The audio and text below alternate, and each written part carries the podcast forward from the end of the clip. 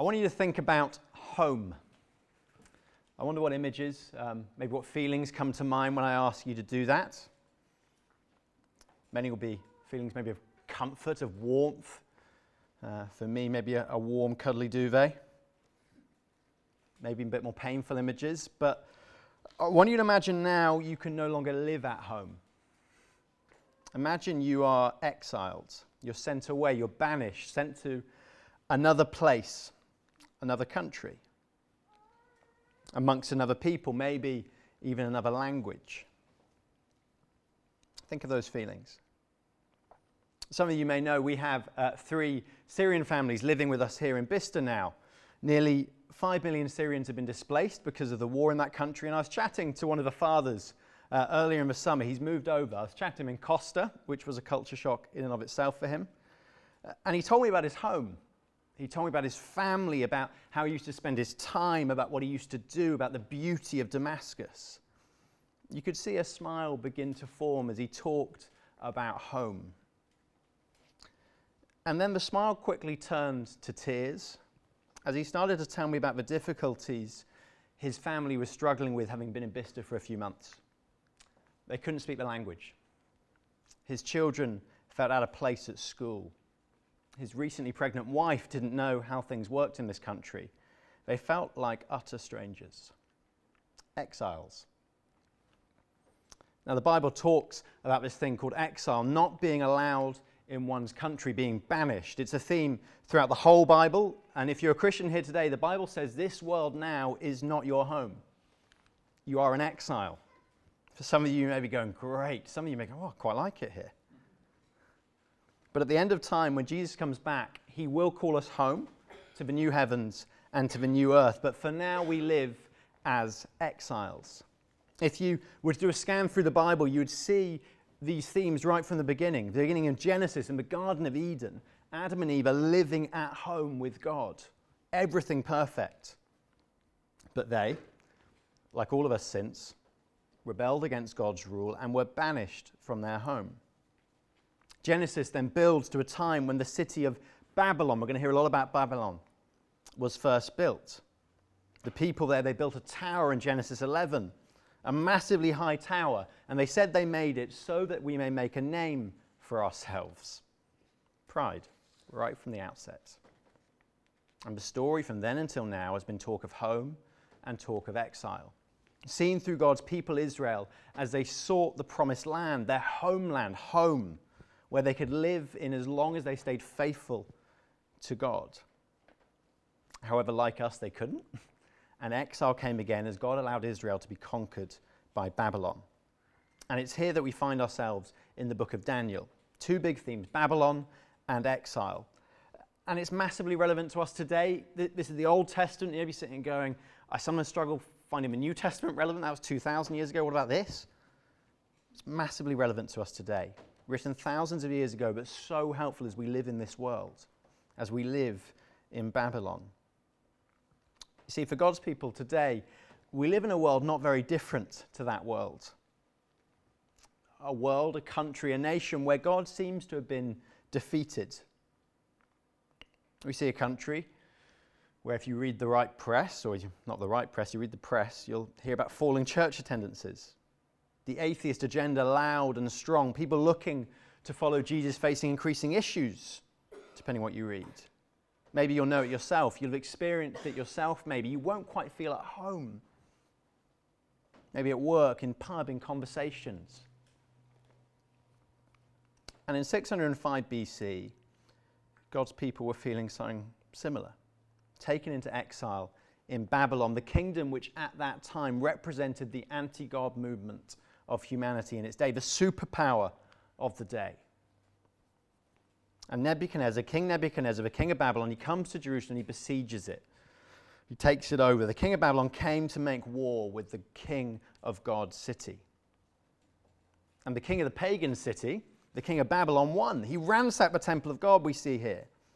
He took his people back, he took God's people back to make them submit to his own gods.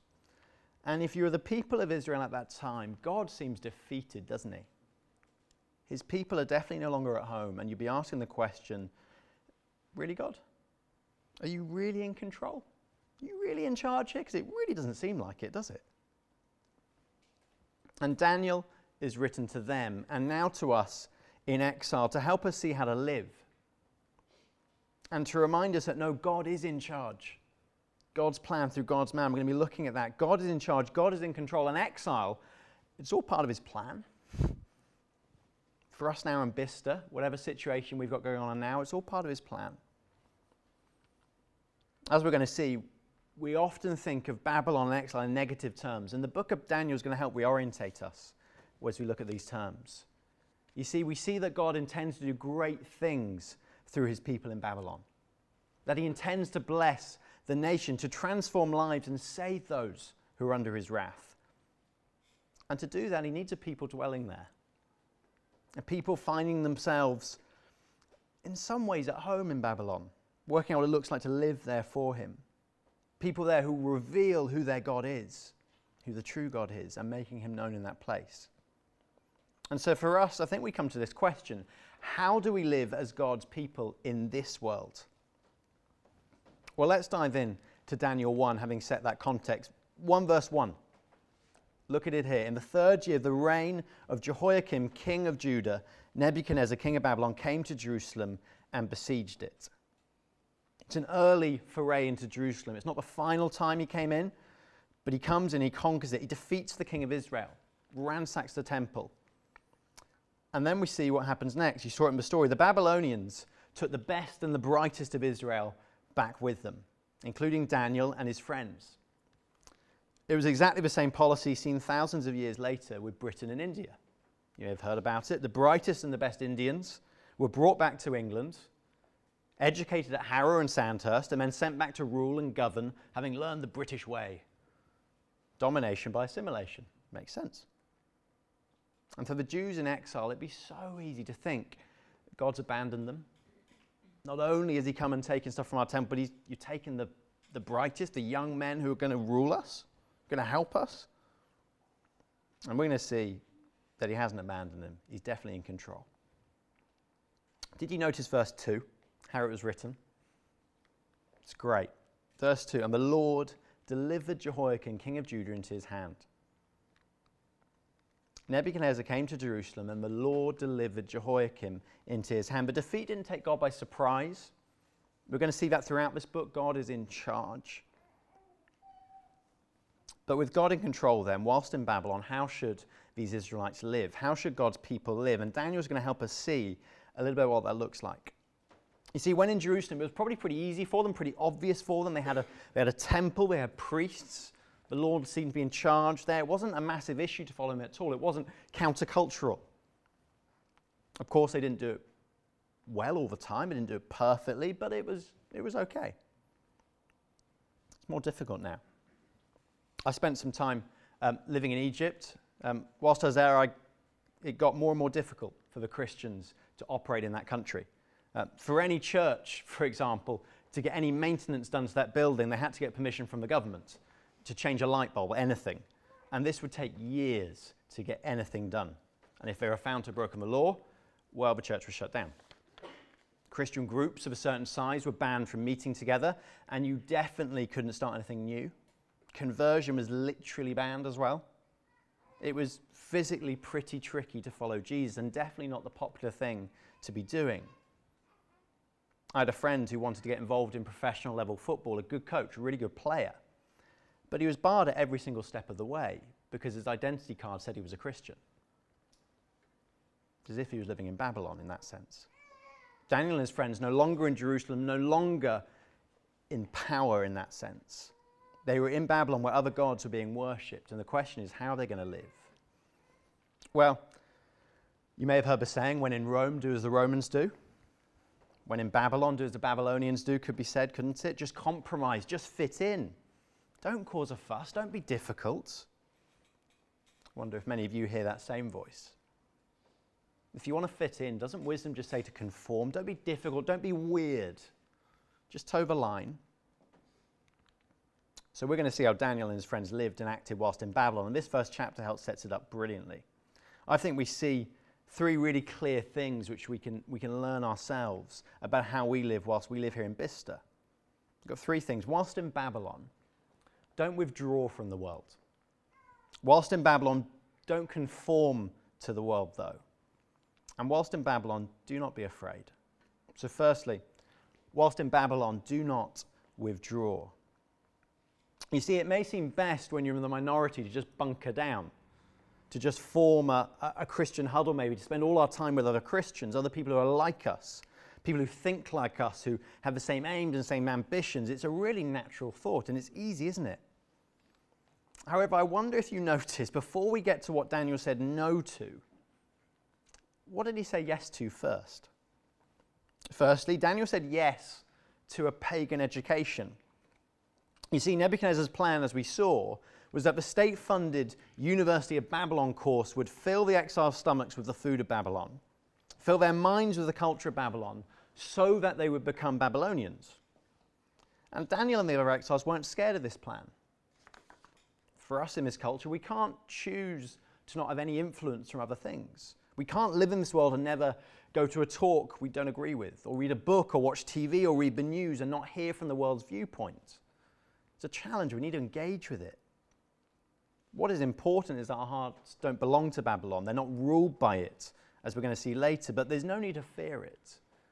And Daniel didn't fear being taught their language. He didn't fear being taught about their philosophy or their religion. You see, to live a godly life in an alien culture, it's important to understand that culture.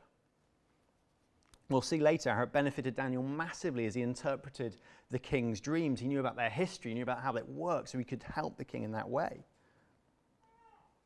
I know a lot of people have done just that with Islam. They've recognised its growing influence, or a growing amount of Muslims maybe living in their community, in their neighbourhood, and instead of fearing it, instead of bunkering down, they've gone, I need to understand this. I need to know how to speak with love and kindness and boldness to these guys. I need to know how they think. It seems we can see here that to be effective for God in Babylon, in Bicester, it involves a serious attempt to understand the culture. So they didn't have an issue going to the university. They didn't have an issue of their names being changed. Of the four we hear about here, two of their names ended with L, and two others ended with sort of E. Names which told of God. They were godly names. We heard about the meaning of Daniel. They're godly names. And yet here we see them accepting pagan names. It's a bit like one of us moving to the Middle East and being renamed Mohammed. They also said yes to a political career for this pagan nation, to being involved in the governance of this nation. Now, many might say that's an outrageous compromise. How on earth could you serve and work for a pagan king? Someone going entirely opposite to what you think God might want. Others might say, it's absolutely pointless getting involved in the culture because God's just going to do his thing anyway. So let's just bunker down until he comes back and then we can go home. We see, though, in a book called Jeremiah, Jeremiah was written to these exiles. Jeremiah 29, we see what God's instructions were to those who were in exile. He commands them this. He says, whilst in exile, build houses, settle down, seek the peace and prosperity of the city to which I have carried you into exile. In other words, get involved, get stuck in, serve the people you're with, don't stay on the fringes. Some people may have the impression that the only way to serve people, the only way to be part of this thing is Bicester, the only thing worth doing is evangelism. The only thing to do is just to share the good news of Jesus with those who don't know him. Well, that's not what the Bible teaches. It's crucial, it's vital that we do, because people need to hear and respond to the good news in light of God's return. But it's not the only thing. We're also called to live good lives in our communities.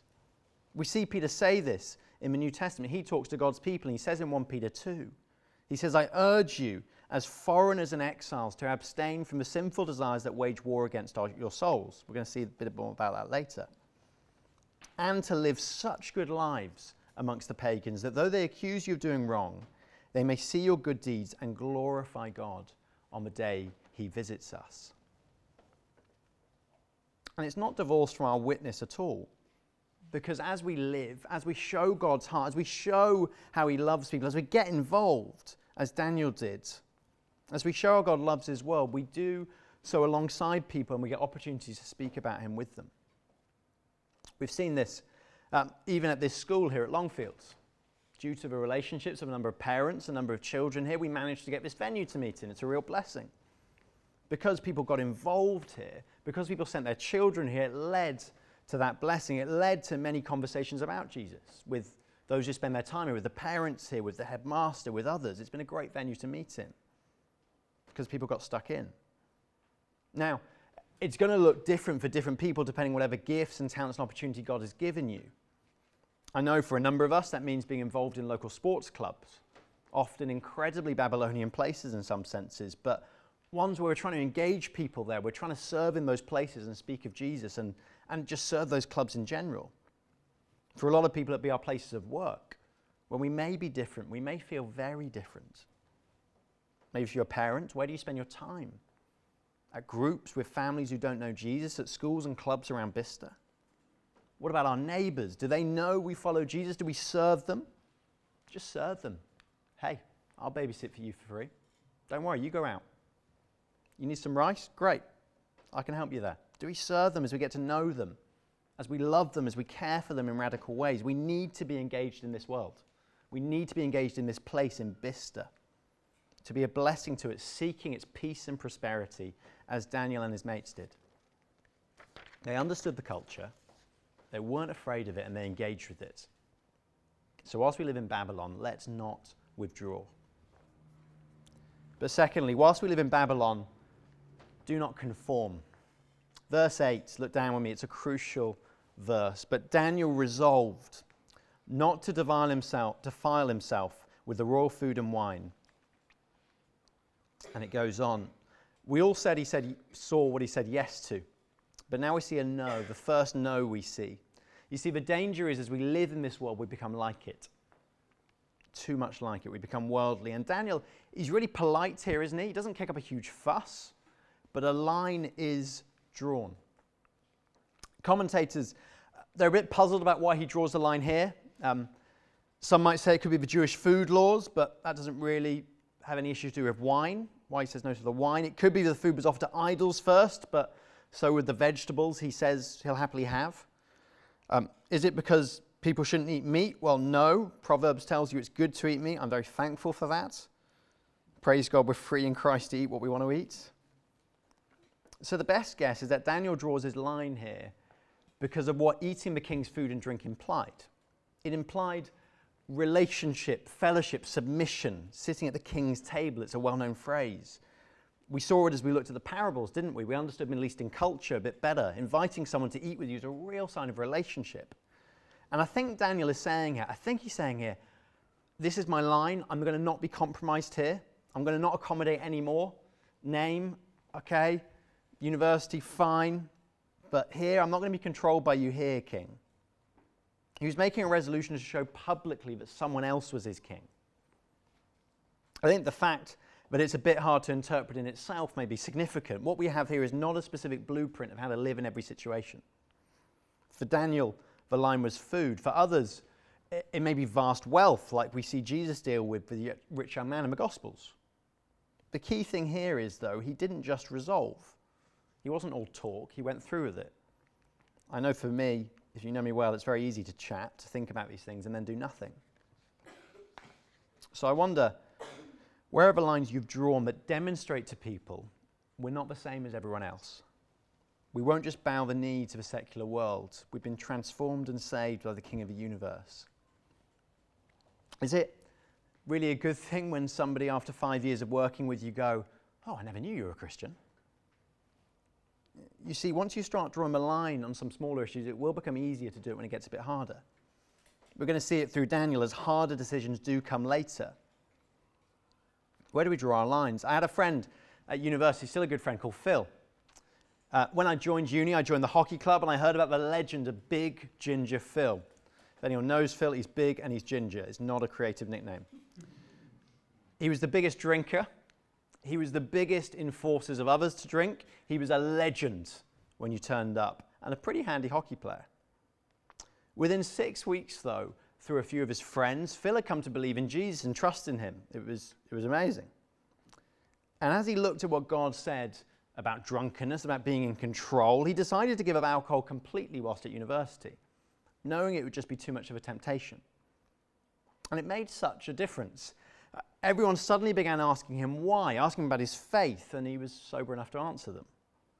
God blessed that decision as Phil trusted in him. He drew a line.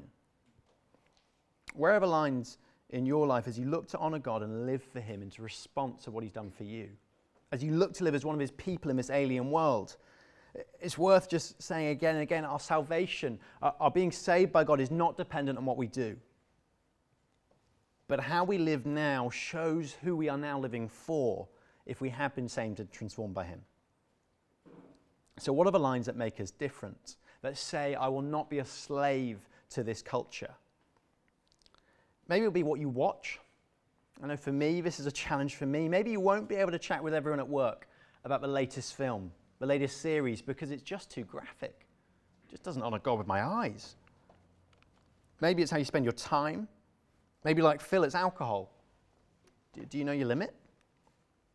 Maybe it's when your boss at work asks you to do something which you just know isn't right. Will you stand up then? You see, because Daniel is saying here, I'm under one king and one king only. And if there's a clash, he wins. If there's a clash, he wins. You see, for us as God's people in this secular culture, there will be things we draw lines on. We're seeing it in the Church of England at the moment, aren't we, as they discuss issues around sexuality. It'll be something we'll have to draw a line on here as well at church. Not culturally popular, no, but by God's word, right. Now, as we think about what it looks like to not conform, there's probably going to be two dangers. You can either draw far too many lines or not draw any lines. Some people's witness to God is hopeless because they're not in the world at all. How can we speak and live for Jesus if nobody who doesn't know Jesus knows who we are? And some of us are going to be in the world far too much, and you really couldn't tell the difference between us and someone who doesn't follow Jesus. Sometimes there's going to be no need to debate the line at all. There's just no discussion. You get asked to lie at work to cover up for someone. Well, we know the Bible says that God doesn't lie. It calls us to be like him and to not lie and to be honest in all we do. So it's pretty simple. You see, Daniel resolved and he did it. He didn't get caught in philosophical contortions. Sometimes it's harder though, and you need to chat to godly friends and just to pray it through. Maybe as we start this new series, you need to resolve to draw some lines, to think about what it looks like to be like Daniel here. Maybe if you can sense God prodding in a few areas, know that with confidence you can come and ask for forgiveness. Forgiveness for when we haven't drawn lines. Forgiveness for when we've compromised or when we've gone, it's just a bit too much effort. Or if I don't do that, or if I do that, it's just going to be weird. My friends, it's just going to be weird. Because we can be hugely confident that God will forgive us. Because his son died, he's took the punishment we deserve so that we might live. So ask him today to help you stick to your lines. Ask him to help you work out what they might need to be. And trust that God will honour and bless you as you do, because that's his plan. See how it works out for Daniel? He was blessed because he followed God's plan. Now don't hear me, we don't preach a prosperity gospel that the more you do for God, the more you get. But we do preach the gospel that says, follow Christ and you will be blessed with every spiritual blessing in Christ. Here, he blessed them with all they needed to serve him in Babylon. It wasn't magic. We see in Daniel chapter 10, Daniel worked incredibly hard to get as wise as he did. And God will bless us with what we need to remain true to him and to serve him. It may involve success in this life. For some of us, it might. For Jesus and the apostles, it involved death, but blessing in the next life. But we're called to serve God in a pagan town, remembering he's in control in Bicester and the world. We're called not to conform. Finally then, whilst we live in Babylon, do not fear, do not be afraid. Fear is a great motivator, isn't it? How we behave is often determined by what we fear most. If you fear your colleagues more than God, you're going to do what they want. If you fear your friends more than God, you'll do exactly the same. For Daniel, the call was to follow Nebuchadnezzar, but he stood firm because he remembered that God is always in control. He didn't fear Nebuchadnezzar. The whole book's going to remind us of this, God's plan through God's man. And it makes sense that God is in control, doesn't it? God created the world. It makes sense that he's in charge of it. We're reminded of it in verse 2, weren't we? The Lord delivered Jehoiakim we see it as God cares about Daniel's resolve in verse 9. Now God had caused the official to show favour and compassion to Daniel. God is in control, friends, so let's not be afraid. For those maybe really suffering, really struggling now, we need to know that God is sovereign. Life may be outrageously tough, but it's good to know that God is in charge and he's for you. Because God is in control, we don't need to be afraid of the culture we live in. We don't need to be afraid to get involved. And we don't need to be afraid of what our friends might think if we do something different to what they'd like. God is in control.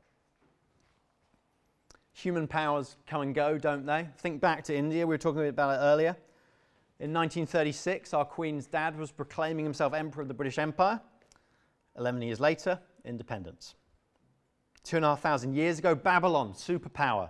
We've had Turkey, we've had Britain, we've had America, Russia, China. I'm really sorry to say it, American friends. In time, another superpower will take your place. May already be happening. What has happened to the Babylonian Empire? Well, you can pop down to the museum and see a few exhibits if you want. That's all there is. Human powers come and go, but God is in control and in charge. The kingdom of God, it may have been and continue to look from the outside. It may be a little bit pathetic. It's been ransacked, but it will last. It will last because of God. It's going to last because he came himself and got engaged in this world. He didn't withdraw. Through Jesus, he got involved in the most possible way he could have done. He lived among us. He didn't withdraw from it. He submitted to human authority. But when that clashed, he submitted to God's rule, didn't he? He did not conform. He reminded Pilate before he pronounced his death sentence that all authority comes from above, that God is in control. And as Jesus hung on the cross, he was still in control. He had to die. It was all part of the plan. He died for our sin. He died for those times when we compromised because he never blew it. He always followed his Father's will and he took the punishment for our compromises and our failures. He's in control. And one day, and this is great news, one day every knee will bow and every knee will confess. Even those people, even those powers we fear so much. God is in control. They will bow. Putin, he's going to bow. Assad is going to bow. Nebuchadnezzar, bow. Your boss who mocks you for following Jesus will bow. Your friend who you think can never follow Jesus will bow. And on that day, there's going to be no doubt that the wise person will be the one who submitted to him. You see, until we submit to God, we live as a citizen of Babylon, and that is our home. But if we put our trust in Jesus, we become citizens of the kingdom of God. But we live in Babylon until he returns. And if you haven't put your trust in him today, you can. Please do today. Come and speak to me. Come and speak to Lanx. God is in control. So as we start this series, I think it makes sense to reverse our 3 points, which just helps us see it. Firstly, the pillar to remember is that God is in control. God is in charge, so we do not need to be afraid. And out of that then, we see, because God is in charge, because we do not need to fear, we don't need to be worried about getting involved in this world. Let's not be afraid of this world. Get stuck into Bicester. Get stuck into its culture. Get stuck in with making relationships with its people. It'll be messy, of course it will be. But let's serve it, let's love it, let's engage with this place. And let's not fear man. Let's not fear what our friends might think for following Jesus, for drawing lines which may not be popular, draw lines which may just be culturally a bit different. We want to go God's way, not the world's. So do not be afraid. God's in charge. We're going to see that in Daniel as we see how God's plan comes about through God's man. Praise God. Let me pray.